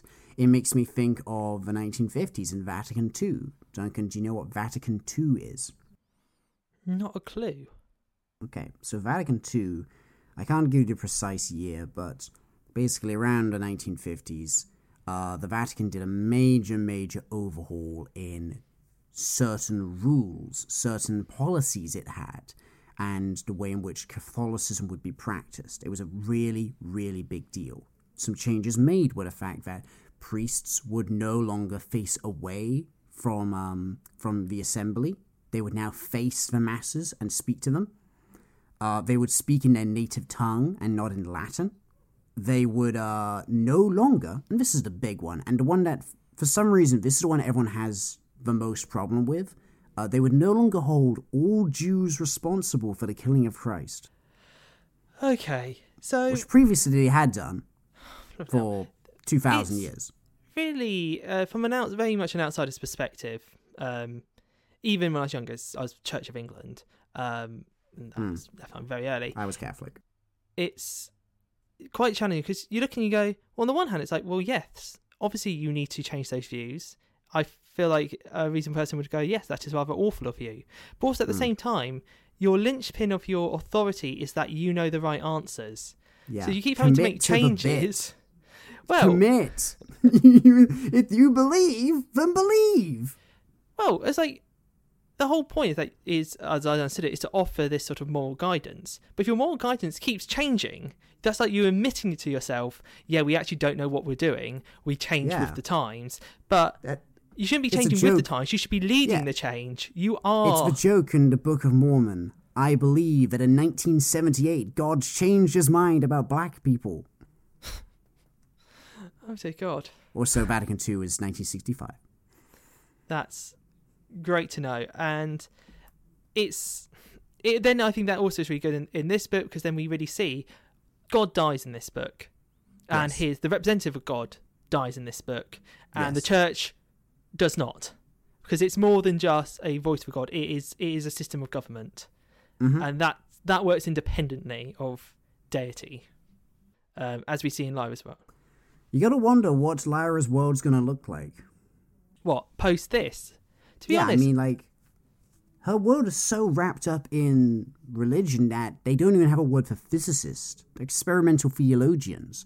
They're when they destroy they they destroy scientific progress and call them exorcisms. well, What what does her world have when that's gone? I think there's two ways I would approach this answer. Number one is just looking in the context of Lyra's world and in the book. Mm-hmm. How often would the Metatron or any of his angels actually communicating with the t- higher ups of the church? Do you think? I do not think they are. No. Period. So it actually becomes irrelevant what mm. they that they were there because they weren't engaging with them. And then if you look at it in our world, um, look say the Catholic Church as an example. Um, if you take uh, an atheist standpoint, which I do reflect, and that there is no God, church looks the same whether or not there's God or not, because there's never was a God. Ergo, it's just what people do. and the Pope, like, and, and I'm using the Pope because again I'm Catholic, and I think this book is mostly reflecting on Catholicism. Um, the Pope doesn't claim to speak directly to God. Like, he's not a cult leader. I mean, te- technically, in technical terms, he is a cult leader because cult is, just means religion. But he's not like you know a crazy cult leader who hears visions and stuff. He just is a a Bible expert. Like he just knows a lot about the Bible and can make the appropriate readings about what the church can do. You're right. Like it doesn't. It's not supposed to be about. You literally hear the voice of God. It's supposed to be you already had the voice of God and you interpret it appropriately. So even in by that internal logic, as soon as you get past the point of say the last prophet, you know, and the several religions that you know run off the same system to the same kind of core God, as soon as you get past the point of the hmm. last prophet, you no longer need the God because you have their word. They can go away now. Is that what you're saying? We're acting in complete defiance of what I said we would do and divorcing ourselves from this. We're just talking so about sorry. religion. No, it but- gets too curious. Yeah, going back to Lyra as well. So in the book of it, it's the thing because in Will's world, we have to assume Mm. that it reflects our world, and in Will's world, you know, how engaged is the Metatron? The Metatron in the story, he didn't establish the level of authority that the church had in Lyra's world. That just so happens how that world happened. No, it's like and his desire is to do that. Like that's what Lord Asriel says. That his or not Lord Asriel. I think it might be um one of Will's guardian angels says that he intends to create an inquisition, and he wants to enforce the same code of law on every world. Now I will say, yeah. I will say, it would be very nice if God or the voice of God really did play a bit more of a hand, because that would really just like sort out the whole religious conflict thing. If you could just confirm, just say, hey, hey, hey, I think we had a bit of a game of telephone. Some people might have gotten the wrong impression on some things. This is the type of seafood you're allowed to eat. This is who you're allowed to have sex with. And this is what clothes you're allowed to wear. Is that all cool? Is that all cool? All right. Yes, a hand at the back. Uh, women covering their heads. Okay, I have a I have a PowerPoint for this. Let's go through it one by one. That'd be I really mean- helpful. It would be, and that's why I find quite interesting in this book. That other than the actual authority and having the power over people. I don't think we really get much of an impression about the, what the Metatron actually cares about. Because he doesn't seem like the type of guy, Angel, that cares about the minute details. No, in fact, in in in Philip Pullman's depiction of God is purely that he is power hungry, and an important aspect of this, which we haven't mentioned, is that he is not the creator. He is the first, but he's not the creator. Like he just was there first. He was formed out of dust before any of the other angels, and he is indeed just an angel. And he told everyone else, "This is what we're doing. I'm in charge. I am the authority." So, and yeah, Geordie, I think I mentioned this Yes. earlier. Um, how would you handle the interpretation then that in Lyra's world there is still a god, but he just doesn't play a role in the, the story? You know, there is a creating being who has a grand plan and is looking out for everyone. It's just not this group of people who claim to be angels or describe themselves Um, as angels. it. I don't. I, don't- I think it. Um, I think we're sort of in the same place as Lyra's world. I think the question onto that is. It really only matters what the authority decides to do. And I mean the authority, the magisterium decides to do. Like, like Philip Pullman says, the conclusion of his story is liberal forces prevail. But Duncan, liberal forces prevail in political systems quite often, and only for a very short space of time before the fascists come back. Well, if that's the case, Audie, we may have to read the future books in this series to find out what happens next. Is that a segue? Am I? Are we ending the episode? Only if you want to, my friend. I've got one more thing to say because we need to talk a little bit more about Lord Asriel because I mentioned briefly early in the episode the Republic of Heaven, but we didn't Yes. really delve into what that actually means and the moral charge which Philip Pullman hands to us. You know, this is a kid's book. It has a message. Well, yes, the I interpreted that message very strongly as you're responsible for your own actions and what you do. Mm. You should do what you think is right. You is a good are the font of your own goodness. Yes, you just got to hope that Whatever you do in life, you will end up in the same place. You will go to the underworld, and then if you choose to, you will be dispersed to the universe. And um, once again, I think that this is a really, really, really good ending. I think it is a very strong message to take away. It's emotional. It got to me. It is exactly what I say in the, in how to form a moral framework without religion. It's the final answer to the anti-religious argument. God doesn't exist. It doesn't matter that he does. You are your own moral framework. You just have to do the right thing because it's the right thing to do. And to say that it's all about making the world a better place. That's what we should all be trying to do all the time, not worrying about our eternal souls and a potential next life. Lyra and Will are separated, but they have the same mission to make a difference in their world. And you have to wonder Lyra and Will are exceptional people. Is their further adventure? Will they succeed? And that's something that really fires my imagination. I really want to think about what would a world look like where Will and Lyra are going to grow up, in which they are going to try and change the world. Oh, see, that's what I actually find really hard to imagine because I want it to be a like, and they they have huge success, but you also look at Will and I go, you have done the hero's journey. Well, not really the hero's journey. Actually, that's a bit unfair. But Yeah, you have gone there's on your no stage in the hero's journey where you accidentally kill God. But like you've overcome like the the villain of this piece has been like defeated in like the authority, but then to actually bring about Mm. large scale systematic change, I don't think I've ever read a book that's tackled that because I don't think I've ever known an author that really understood, or any person that really understood how you even go about that because that's what they need to do, and you're like, They're out there. They're out there, but we're reading fantasy novels. uh, do you know what? I would happily have a fantasy novel that tackles large scale systematic change. That would be very interesting, maybe. Ah, that's a good start. It would be. least. I'm sure we'll run across someone who's done it.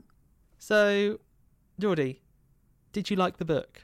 I wish we hadn't spent so much time quibbling about it because I really did like this book. I think it was my favorite. Wow. Um, I didn't feel the same. It has so much wrong with it, but I really feel like the strong bits are so strong. I just feel a little different. Like I'm happy we quibbled about it because it is fun to quibble, and this of all the books in the series, it has the most quibbles. The strong bits Yeah. are very strong, and reading it as an adult, I feel I could appreciate those strengths so much more. Um, and it, it, it kind of deli- it's the point. It's the point of the trilogy. I think that the only real issue I have with the Amber Spyglass is less so with the Amber Spyglass. And it's more so that the Amber Spyglass is the final in the trilogy of the Northern Lights and the Subtle Knife. Yeah. And I'm glad you just agreed because that makes this a bit easier.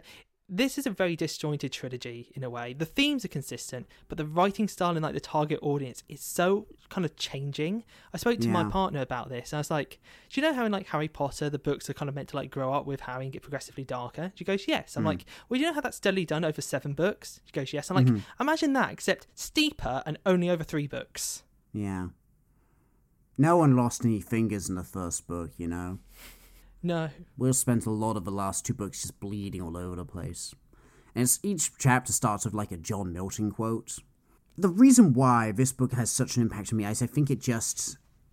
I think it, it does just stick the landing, you know? Like, it goes to such a different place from the first book, but there's something really wonderful about seeing Lyra grow up.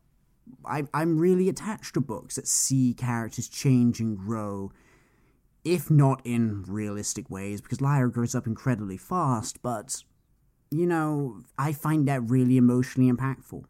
This book appeals to me in, in, in its emotions. It's also the fact that it's simply something that I agree with, you know? I agree with this book's ultimate message about finding your own moral meaning and doing it without a religious bent to it. I think it's just well placed. And also, I just read The Northern Lights too many times, you know? This is my second time reading this book. it is that um, that kind of sticking the landing. This book, like you know, we, we've most of our quibbles really were world building, and we've said many times that we feel that's one of the least important things. The Hmm. I've emotional that, impact and the ultimate message of this book are delivered brilliantly, Hmm. and that's what counts. And yes, I do feel it has issues in terms of a series, and it is hard because I want someone sort of maybe coming of age to read this series, but it is a bit challenging to recommend because almost like the Yeah. entry point and the exit point aren't quite aligned. Like if this, if you were reading this when this first came out, and you were like 11 when the first book came out, and I don't Hmm. know the exact years, but you know, 13 when the second and 15 when the final, it would probably work really nicely. Exact. That's exactly what I was just thinking, Duncan. Like, I wonder what sort of gap there was in between. Because I can't think he fired him out rapid fire, you know? It had to be a pretty big gap. I mean, at least a book's year, pretty if long. not longer. It's gotta be longer, right? It's gotta be longer.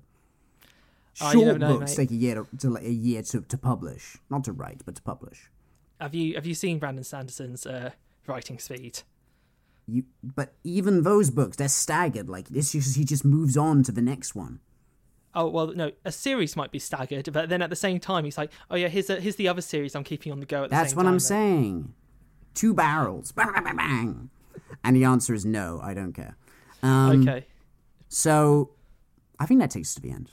I think that's the end. I think the only last thing to really say is then, who do you recommend this book to, Geordie, and this series Yeah, to? that is that, and it's hard.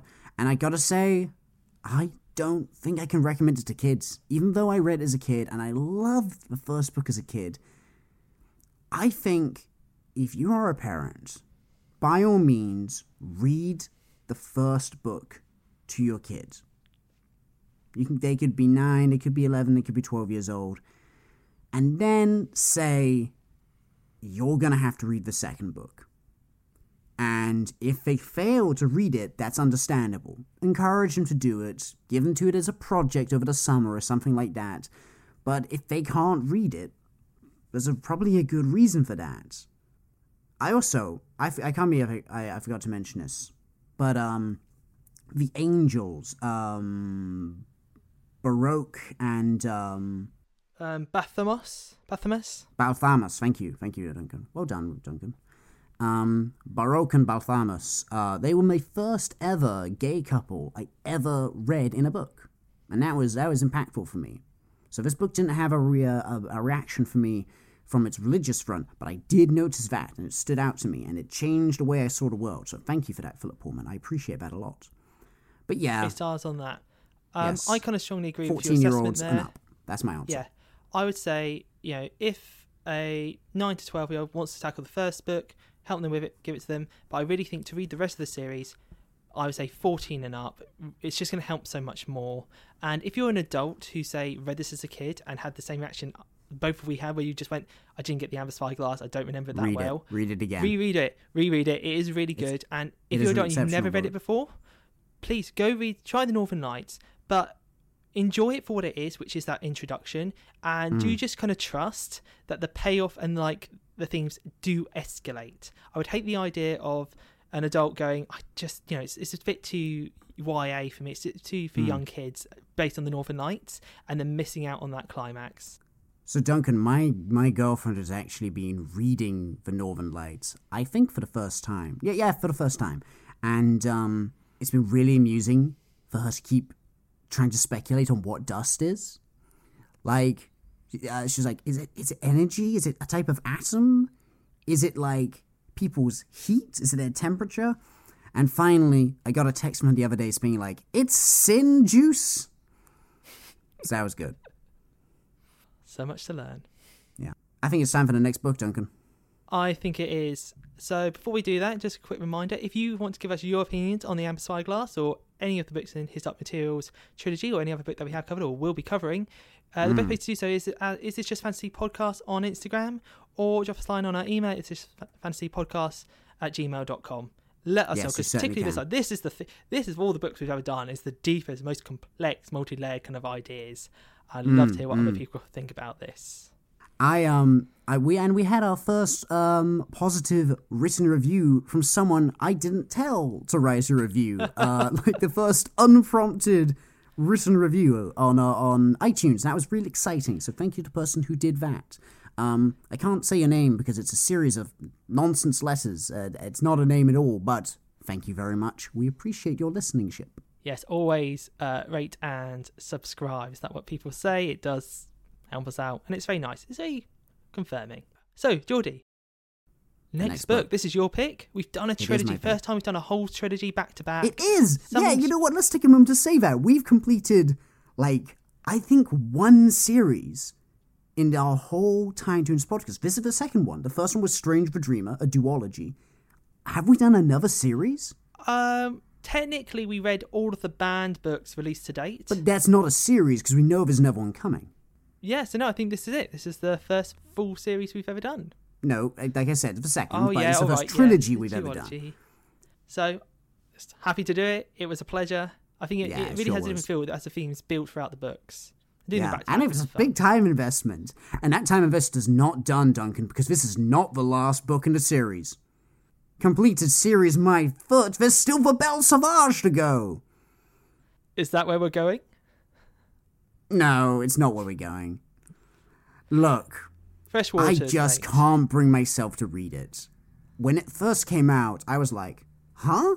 And then people were like, it's going to continue the story of Lyra. And I went, wow, that's really interesting and exciting. That's like a really bold choice. A grown up Lyra? What happens in her world after the fall of the Magisterium? I really want to read that. And I went into Waterstones, I purchased the book, it was £3 off. That confused me, it was pretty new. I read the back cover, and it's a prequel.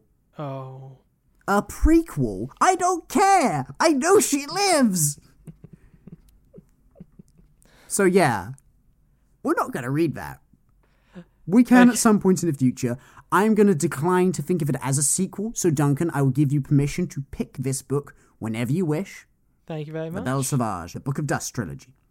So, Geordie, what are we Yes. going to read? Now, Duncan, you mentioned another series which we have not yet finished because the other book has not come out yet. So I am not picking that book. But that book was recommended to us by Nicholas Eames, who was kind enough to come on our show and give us an interview. And He he indeed. sang the praises of a very exciting sounding book. And I think it's time we checked in on it. My understanding is that this is also an incomplete series, but it is just one book, and I think we need just one book. No more series. We need a we need a break.